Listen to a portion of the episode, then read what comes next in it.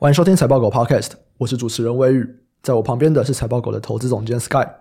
Hello，大家好，这是我们年后的第一集哦。你过年有没有去哪边玩呢？过年啊，那附近晃一晃而已啊，那我去哪边玩？哎，你过年有变重吗？没有，变轻了啊，超难吃的。哎，我也是，大家都说过完年以后会肥一圈，呃，没有，我因为我过年实在太肥了，我每天都在家里面，几乎全部都待在床上了，就跟确诊一样的嘛。我没有确诊，但就跟确诊一样，一直待在床上去看剧。也没吃什么东西，然后就变瘦了。你那是过得太爽，那个跟我们不一样哦。真的是糜烂的生活诶，就是一直在床上里面一直看剧。哎，最近 Netflix 出的东西我几乎全部都有看，包含说他们不是有个体能之巅？你有看这个吗？嗯，没有诶。哎，我觉得蛮好看的，好不好？推荐这个听众也可以去看体能之巅。他们找了一百个韩国就是。还不错的体格，他们要去选出说，哎，全韩国最棒的体格是哪一个？哦，我知道，你说那个，我知道，我知道，我我看人家那个分享，是不是那种各式各样的体格，然后弄得像鱿鱼游戏一样的东西？对对对对对对对，就是他们里面找的人，哎，真的很猛哎，有点像极限体能王啊。呃，它里面的比的东西不一定，他们有三关，然后通过三关就是第一名，最后留下来的那个。没有，我就看一个掉，光掉那个第一关就很猛啊，那个看起来是攀岩的人会赢啊。那个是第零关，第零关那个攀岩的人一定超强的。对，然后他们有健美选手，有健力的，有 CrossFit 的，有职业军人，然后警察、狱警，然后还有各种就是大力士啊，然后体操选手、雪橇选手，就是各种的奥运选手。他们就说：“哎，那边很像那个奥运的国手村、选手村一样。”对，就是在那边，在那边边相见欢，一百个，然后男女都有，在各行各业不同的人，反正体格就都很好。其实总共在四关啦，因为还有个第零关，反正加起来四关，他们最后会留下一位，就是最棒的体格，然后奖金是三亿韩币这样。哎，我觉得蛮好看的。现在我们在录这集的时候，他是出到第四集，对，自己看完以后就会非常有想要去运动的冲劲，跟我在床上耍废看这个影片是完全是两个反差。可是我觉得这种如果是比这种，反正就是各式各样的这种有核心的这种。的话，你会不想要去健身哦？OK，哇，我觉得健身应该都会输。你会觉得健身的肌肉比较没有用，对不对？没有，其实里面有几个健美选手表现很厉害。不是说没有用，是说就有些用不到，你知道吗？其实你健美在练的运动，应该说每个专项运动他们练的都不一样嘛。那你健美的运动，其实它是在运动表现上面。人家说健美练出来的肌肉啊，你单纯只有这个肌肉的话，你可能有一定的力量或怎么样，可是你要转成爆发力，或者是要反映在运动表现上面。持久力啊，爆发力啊，其实那个都是不同的专项训练啊。对，所以纯粹健美，哎，听起来很像会有点吃力这样。不过里面找的那几个选手，哎，表现都还不错。哦，那看起来是什么都有练就对了啊。好，对对对对对，可能他们在耐力啊、爆发力啊也都有练。我是觉得蛮好看的。然后过年还看了一个最近很红的一个 YouTube 影片，这个为了脱单花十万上恋爱家教跟相亲。帮母胎单身二十四年科技技术员寻找初恋，这个在过年期间也算是蛮有名的一个影片，算是 YouTube 版的“我爱我爱红娘”之类的，很古老的一个相亲节目。这个男主角非常符合大家传统印象的理工宅男。我还是要稍微讲，就是就我看完以后，我就有发现实动态说，我觉得他没有那么差了。对，不过 在影片里面那个。塑造出来的东西的确看起来是这种相亲，对他来说可能不是很吃香。对，不过我觉得蛮有趣的。其实看完我是蛮多感触的，就也不是说哎觉得这个人好怪或怎么样。我真的有蛮多感触的。包含说，其实我觉得他如果真的想要脱单，换一个跑道，换一个工作，其实会更快，因为他不太适合那种快速相亲的模式，他比较适合比较长期的相处的感觉啊，我觉得。所以我的蛮有趣，而且你知道我在我朋友的板上面还看到啊，就是有人就搭捷运跟他同一班捷运，然后看他还在滑 Tinder，真的是非常的认真想要脱单。等一下，你你这个偷窥的这个，他最近太红了，所以我在我朋友的板上面就看到说，哎，拍一张照片，看到他在努力的向右滑，这样啊，那真的很辛苦呢。对，真的很辛苦。然后至于这个恋爱家教 Edward。我有去看 Edward 那边的影片，我有去看 Edward 他访谈纪薇的影片，这样子啊，他在那边的表现就我可以想象，给女生的观感可能就比较不太好了。不过我还是觉得蛮有趣的，就是看了以后真的很多感触，而且就我有朋友在讲说，你看他们聊天，你觉得好尴尬，可是你还是会想要把它看下去，就有一种两难的选择，你到底要把影片关掉，还是你想要撑下去看看结果到底怎么样？哇，这个复杂的情绪，我觉得蛮有趣的，大家都去体验一下，好不好？推荐大家体验一下。我看古来最近有讲啊，看起来他有看，推荐大家去看一下。啊，你们这些人，嗯，不知道该说什么。我们进到今天的主题吧。今天我们先来讲 Intel，它公布了去年第四季的这个获利，亏损六点六亿美金。利润率也跌到近十几年来的最低点，那看起来就是说，哎，表现非常的差嘛。他们的获利表现不太好，然后获利表现不好，这种情况就是提升获利，就两个方向嘛，要么就是降低成本，然后不然就是提高营收。好，那他们针对这两个方向打算怎么做呢？在降低成本方面，他们预计要终止 RISC-V 计划。那 RISC-V 就我们以前大概有介绍过，就是它是在 X 八六还有 ARM 以后，目前最被市场看好的第三大的晶片设计架构。那它就是一个指令集架构。这个指令集目前的主要终端应用，它是用在物联网啊、工业应用啊，还有车用上面。那因为是开源的，所以比较便宜一点啊。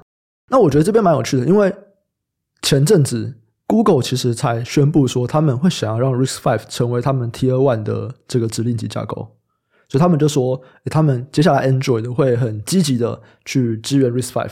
结果像 Intel 终止了，你会觉得说，哇，那到底未来发展怎么样？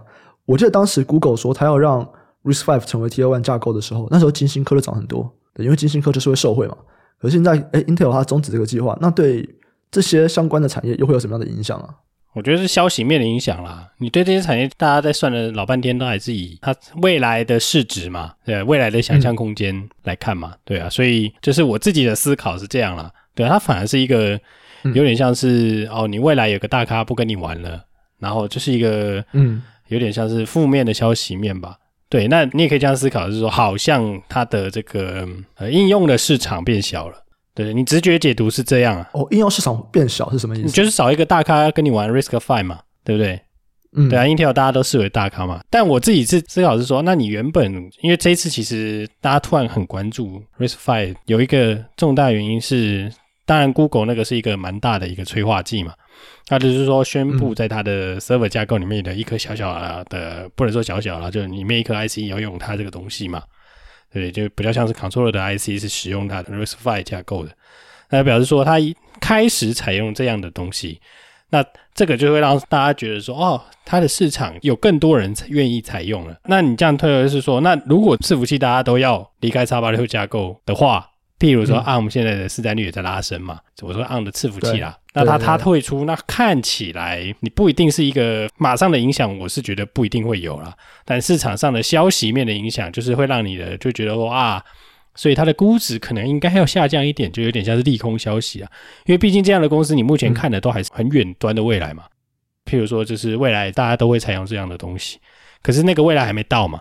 所以前面的估值都是你去推估未来，推估十年之后未来，或者二十年之后的未来，你去折现回来的嘛。所以很容易受到这种消息的影响，然后有对这个股价，或者是说对它的这个估值啊，有巨大的影响。所以这是我自己的思考是这样啦。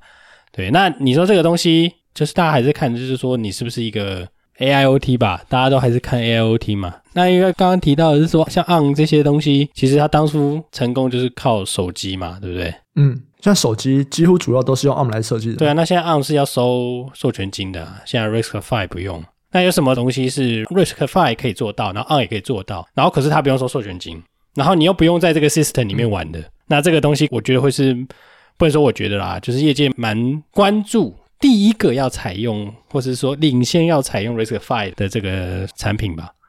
像是有我们之前有跟一些。产业的顾问聊到嘛，他们有提到的是说，其实 MCU 有蛮多人 RISC-V 的，因为你其实你不需要它那个生态系啊，像你 ARM 也是需要一个生态系嘛，你 x 八六也是需要一个生态系嘛。但你如果你是 MCU，那可能可以 stand alone，或者你说你特别为它写一个东西去应用就对了，对啊。所以总体来说，哎啊，这边我就听不太懂哎，为什么另外两个需要生态系，但是 MCU 它可以用 RISC-V，然后不用一个生态系？我这样说好，AIoT 如果我只是为了要操作一个 CAN。Surveillance 那种网络摄影机，嗯、对，那我们只需要为它 tailor made 一个软体就好了。嗯，对啊。那譬如说你要在 ARM 架构上面执行很多的软体，就假设你要执行十个软体好了。嗯，那这个十个软体你不是都要写 ARM 架构的软体吗？对，对啊。那你如果换成 RISC-V，那你 RISC-V 你这些软体上你要开发 RISC-V 版本的这些软体，OK，嗯嗯嗯，所以理解吧？它是一个生态系的概念，就对了。对，哎，那这样子你用 Android 手机不也是这个样子吗？啊，对啊，所以 Android 手机因为手机亮起来了嘛，原本手机没有亮嘛，没有亮，大家就觉得 Android 的没搞头啊。呃，没有，我的意思是说，你 Android 手机你如果要换成 RISC-V，那上面的 App 也全部要重写吗？哎，理论上应该是要哎。那这样子真的有可能吗？因为你现在 Android 上面已经有这么多开发者，真的有可能说，呃，我现在我出了一款是使用 RISC-V 架构的 Android 手机，那你的上面的 Google Play 上面的 App，它全部都要是不同的 App。当然，这个我我不知道真正实际上。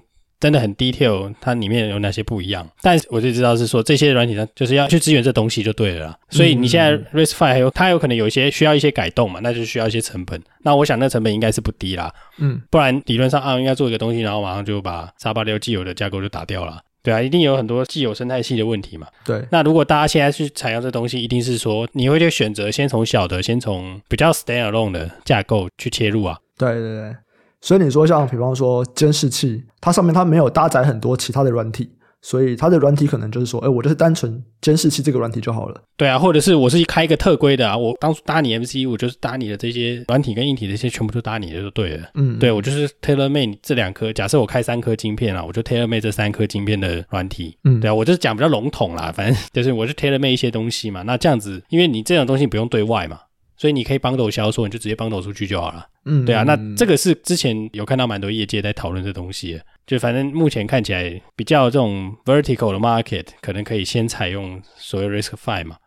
那比较大的想象空间是说，就譬如说中国要发展自己的这些架构嘛，所以其实 risk five 可能是它未来会着力发展的地方，因为毕竟叉八六那些 ARM 那些它都接不进去嘛。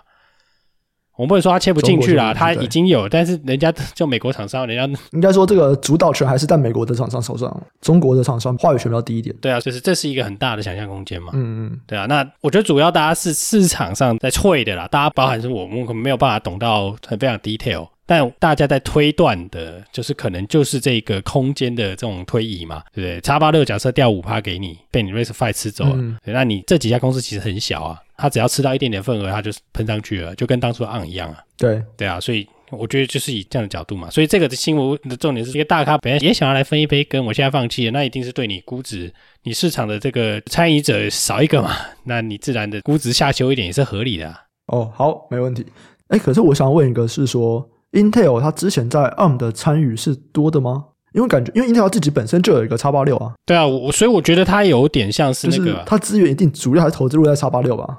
对啊，所以我应该说，他应该是把它当做是一个技术的前瞻投资啦。嗯，就是他这个东西不一定要赚钱，你懂啊？嗯，它只是一个探索的概念，就是它是你的竞争者，它小小的，但你不知道它会不会追上，或者说它不知道会不会有未来的潜力，但是它看起来是有点意思，对不对？那你以一个大公司的角度，你是不是要要花点钱来研究一下？所以他这个名字就我告诉你，他叫 Pathfinder 啊，对，他寻找这个路啊，对啊，他其实就是说，这是他的一个有点像是内部创业，但是这个其实是他的一个算是侦探的角色，他去试探这个东西到底有没有机会，那这个技术到底有没有什么可能性啊？嗯嗯，对啊，所以他退出也可以说他觉得这东西可能对他的公司的注意没那么大，那不代表是说他整个东西不行。了解了解。好啊，那这边是在讲说，Intel 在削减成本的部分，在提高营收的部分，他们是有传出了，他们正在跟特定的 PC 品牌客户洽谈，他们要降价求售上一代的处理器。那其中 i9 的处理器，它的降幅高达七十到八十美金，这大概是降两成左右。所以他们是希望啊，说，哎，那我处理器降价，能不能够卖更多？这样，就这些 PC 能不能够卖更好？我有一个印象，我们之前是不是有看到什么数据？它也是笔电打折，结果没有卖更好。笔电打折不是笔电吧？我我不是吗？就我记得好像是哪一个购物节电视啊？哦，电视打折，然后没有卖更好，是不是？对啊，嗯，那笔电打折会卖更好吗？哎，我觉得这不一定诶，因为这这个东西如果以电视那个角度来看好了啦，如果打折没有卖更好，就代表是说。有两个嘛，一个是，那就是不需要啊。对，我就不需要电视，你为什么一直卖给我电视？就算你打好了，除非一折啦，买了啊。但问题是不可能一折嘛，对不对？而且像他们这次，他们其实是在上一代的处理器降价嘛。那你每一代新的处理器出来，本来上一代的就是会降价啊。对，我本来可能降个一成，我这次降两成，诶，这个就能够刺激拉货了吗？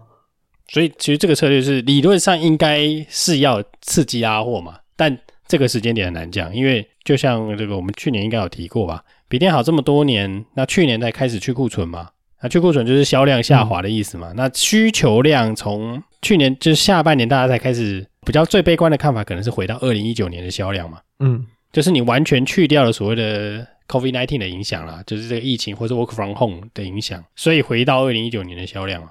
那这个可以有另外一个解释方式，是你二零二零年、二零二一年，然后二二年都买了非常多的笔电哦。嗯嗯，对啊，那你现在降价，那你要他们再继续买笔电的机会高不高？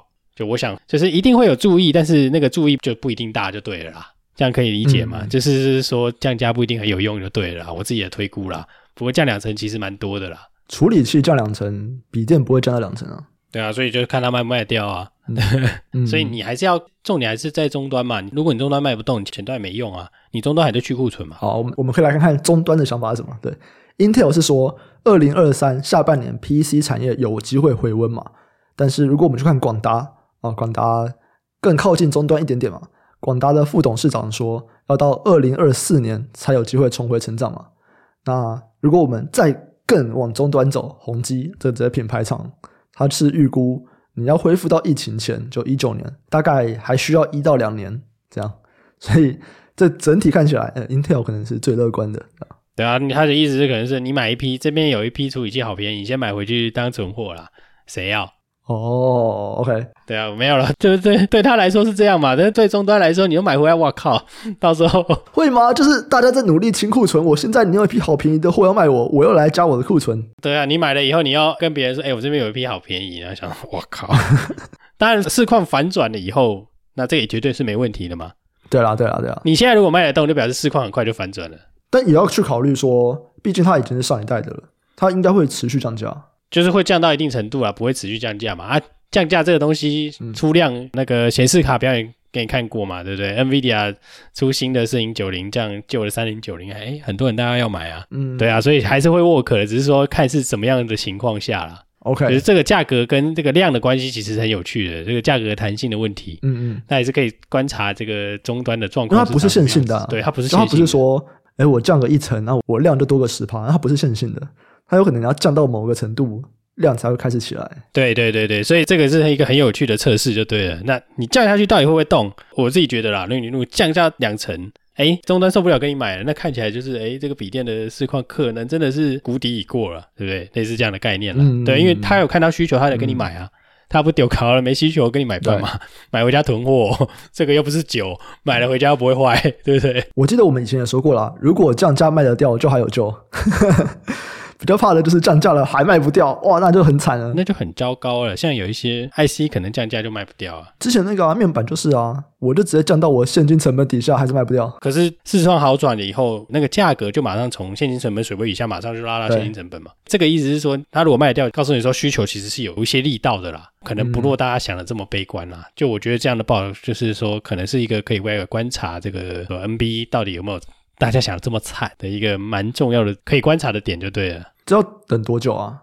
现在 Intel 降价，你要传到下面，你要传到说，哎，我真的我现在去光华买，我就三创买笔电，它真的有降价，这要等多久？没有吧？笔电早就降了，所以你不知道是哪个因素啊？对啊，对啊。所以我如果像 Intel 在降，那笔电可能会在降嘛？因为如果我们要观察说到底卖不卖得动，应该是要这样看嘛？理论上是都要降啦，那都要降就表示很惨啦。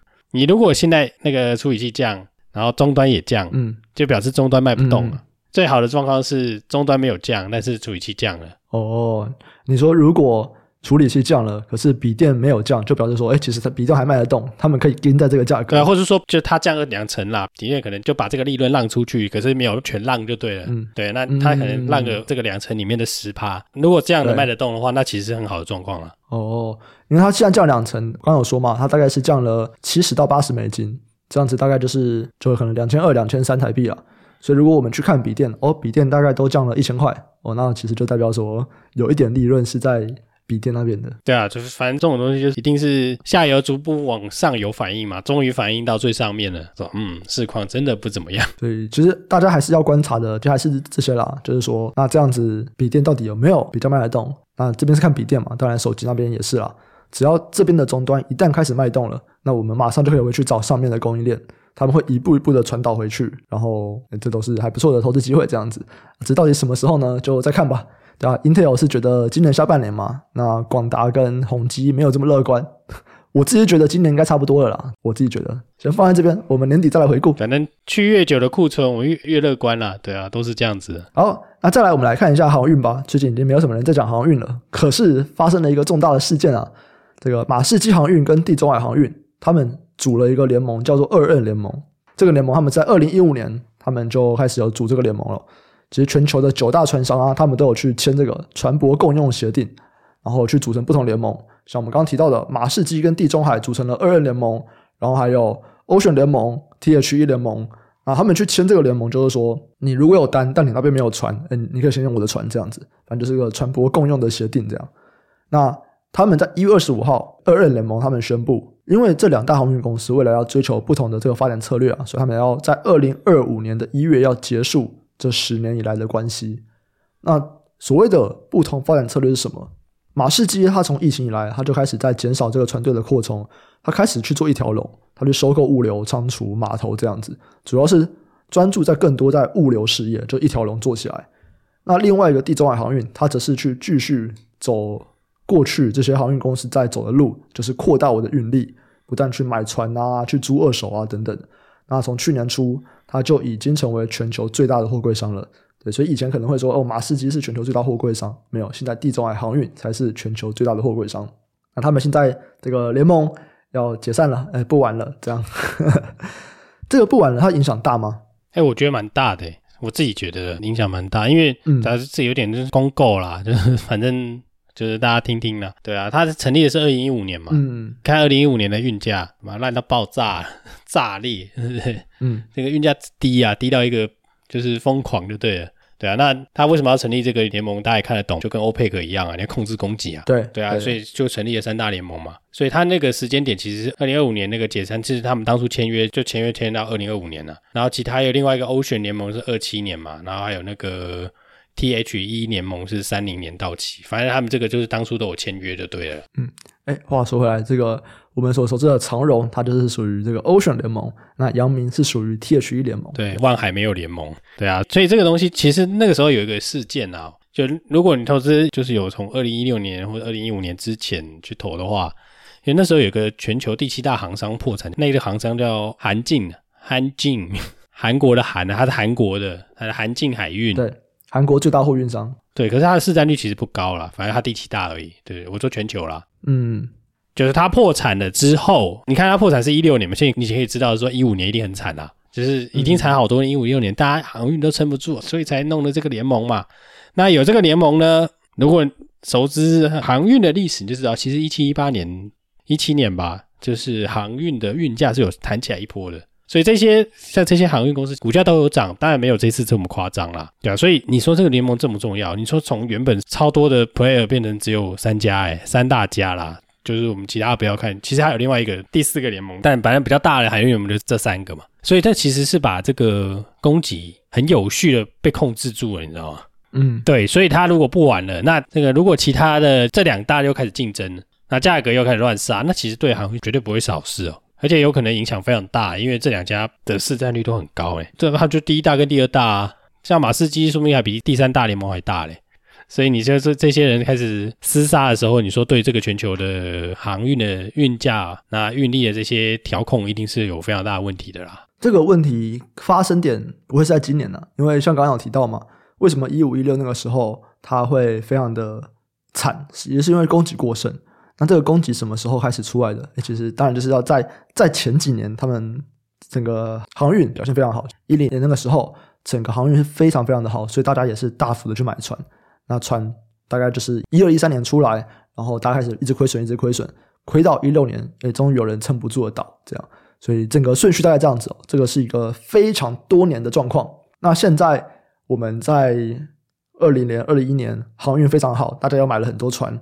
好，所以传出来的时候什么时候呢？大概也是在在今年跟明年呐、啊，二三跟二四年会有蛮多传出来。二三二四年慢慢的出来，那开始比较这种供过于求非常严重的状况，应该也就是要到明年开始了。这样，所以会不会再有这种大幅的恶性竞争降价呢？呃，我是觉得，如果今天少了这些联盟，就想让他说，诶，如果真没有 OPEC，大家那边胡搞瞎搞，其实是蛮有可能会出现的。对，不过应该也不会马上再看到第二家公司倒闭了。对，毕竟就好运嘛，好运就这样子，我赚一年赔十年这样，这也没有到赔十年啦。对啊，反正我二零年、二零二一年赚的钱应该够他讲直白一点，二零三年没有问题。呃，活到三零年我不知道，但至少活个三五年应该没问题了。而且重点是是大家都有增资嘛，哦，对啊，你有增资到这个的，你在高价增资的，通常都就是可以再撑了。对，啊，这是过往就是这种台湾市场，我们不能说台湾市场了，应该说股票市场。有看过这种公司，只要在相对高价的地方有增资，通常都还可以延续蛮久的啦。嗯嗯，对啊。那你说这个航运联盟会不会真的破局？就是目前是讲是讲这样啦，对，因为现在大家还还没很惨嘛，哦，但很惨的时候我们再看看呢。对，平均还是要二五年嘛。对啊，对啊，他现在还不够惨呢。对，因为其实你看他们有说嘛，他们分开，哎，主要是因为我们这个策略已经开始不太一样了，各往各的路发展，有没有？大家已经是在各自飞啊。这个 感觉赚饱饱各自飞，哎，等到这个产业很惨的时候，大家还是要抱团取暖的。毕竟当时这个联盟怎么起来的啊？就是因为很惨，大家抱团取暖嘛。那你现在表现好了，哦，翅膀硬了，想飞了。等到过两三年，说不定不好，大家又回来抱团。对啊，所以这是一个很有可能的状况，因为毕竟它的解散是二五年嘛，所以就那个时候啦，如果大家都亏得很惨，那这个联盟可能不会结束。但不管怎么样，你这个联盟的瓦解，嗯、假设它真的瓦解了，假设。哎，那绝对会是一个蛮冲击蛮大的事件的啦。就是除了供给大量开出之外，就是有很多新船下水之外，那这个联盟的瓦解也是让这个整个这个竞争加剧啊。那通常竞争加剧就不会是一个好的状况，就对了。对啊，就是就我们个人的看法。嗯，前面有提到嘛，这个联盟它主要是签署了这个船舶共用协定。那我们也可以想象啊，你这个共用基本上它是让资源更有效的分配嘛，比较不会有闲置的产能摆在那边。因为有点像是之前我们不是讲那个粮食危机吗？诶，粮食危机真的是全球的粮食产能不够吗？没有，我们全球的粮食产能还是大于我们的消费的。那为什么会有粮食危机的这个声音出现呢？主要是因为交通的问题，所以这个粮食没有办法很有效率的分配到就需要的地方。这样子，你想买可能也是物流卡住或怎么样买不到，所以我现在缺粮或者是缺蛋这样。诶，那这个船舶共用协定它也是类似的意思哦。你今天你去共用的话，比较能够去让这个资源有效的分配。所以一旦今天这个联盟如果破了，然后我们没有办法去互相的去借这个船，那还是会有一些资源不平衡的问题啊。对，所以也许到时候会有一波新的叫不到船等等的状况出现，诶，说不定会这样子变得比较麻烦一点。通常不会是叫不到船啊，通常是大家价格就弄得很差啦。现在大家要维持运价嘛，所以他现在直接叫你做空白航班啊。简单的说就是少装一点货啦，对不对？所以它是其实它是可以控制供给的。嗯，对啊，那你供给被控制住了，假设需求真的很不好，那你至少可以维持一定的价格啦。所以他们其实有稳定价格的功用。所以如果他们没有，那就会像你讲这样，就是你想得到的奇奇怪怪的竞争方法就会出来了。那航运有一个重点就是，哎，你的船跟他的船好像没有太大的差别啊，反正可以遇到美国就好了嘛。嗯、对啊，所以这是一个可以说是同质化很高的一个服务啦。对，那在同质化很高的状况之下，那其实没有太大的异质化的空间嘛，差异化的空间嘛。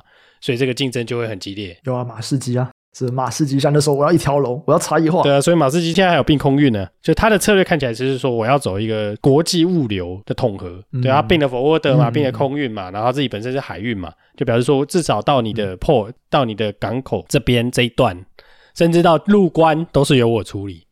对不对？进入国内物流，你可能交给别人啊，不太确定这个好处是什么？没有啊，这个就是你可以锁比较紧啊。它其实并一些 forwarder 或并空运或并海运嘛。简单说，我就是比较可以提供你整合性的服务啦。你像台湾的 forwarder 其实都是空运跟海运都有，但 forwarder 一般是小间的。那它大间的也有的话，就是说我可以帮你吃到更多层的这个叫什么服务嘛，所以我毛利率会提高嘛。简单说，我就是多赚你一些钱啦。对啊，那更好的说明你跟 local 的几个比较大的国家 local 的物流有合作，那你就可能可以从工厂就直接送到终端客户的手上。我说的终端客户不是消费者，可能是通路商或者是可能受到 Costco 了那边啊之类的，类似这样的概念呢、啊。就是他在这个供应链上拥有更多的环节，那他的议价能力或者是他的获利率一定会更加的提高啊。嗯，所以以目前来看，我们今天讲了 Intel，讲了海运，在这里面有什么比较是今年？你可以看到跟投资有关的东西吗？还是这都比较长期的影响的？我觉得 Intel 那个应该跟投资蛮有关系的，只是说它要观察的东西是你要推估比较远的、啊。哦，所以也都是比较长期的嘛。也不能说长期，就是说，就是他提出来这些东西，就是说，好，我现在这个获利不好嘛，那竞争加剧嘛。但其实他也是有一些，就是你不能说好的消息啊，就是说一个比较正面的消息好了。对，那你可以看到他那些，他之前在那边讲 IFS 啊，什么 Intel Foundry Service 那些也是继续推进嘛，他的设备采购也是继续在推进嘛。对啊，那 Server 这边的是有补一些 他 PC 这边的不行的地方嘛。对啊，但不管怎么样，就是这个整个市况已经传导到最上游了，嗯，就是一路从最低的从消费端一路压压压压压到晶圆代工，甚至晶片端 IC 设计本身嘛。对，那你 Intel 是目前看起来是这个时候才开始降价啦，我就觉得是一个蛮好的观察的点啦。现在市场大家都被锚定，就是说上半年就是最差嘛，嗯，去完库存就是第一季嘛，那你看它它这样去有没有用了？这是最简单的结论啊！它这样去有没有用？它是 NBPC server 很很重要的指标嘛？它现在来降价，那它降价以后会不会真的把这些库存去化嘞？好，那这边就是我们之后再陆续观察。如果我们有一些数据，也再来跟大家分享。我们这期节目就先到这边。喜欢的听众啊，记得按下订阅，分享给你的亲朋好友，并给我们五星好评。如果想要支持我们，或者是有任何的问题，都可以留言给我们。有业务合作需求，请参考资讯栏下方的业务合作信箱。感谢大家收听，我们下周再见，拜拜，拜拜。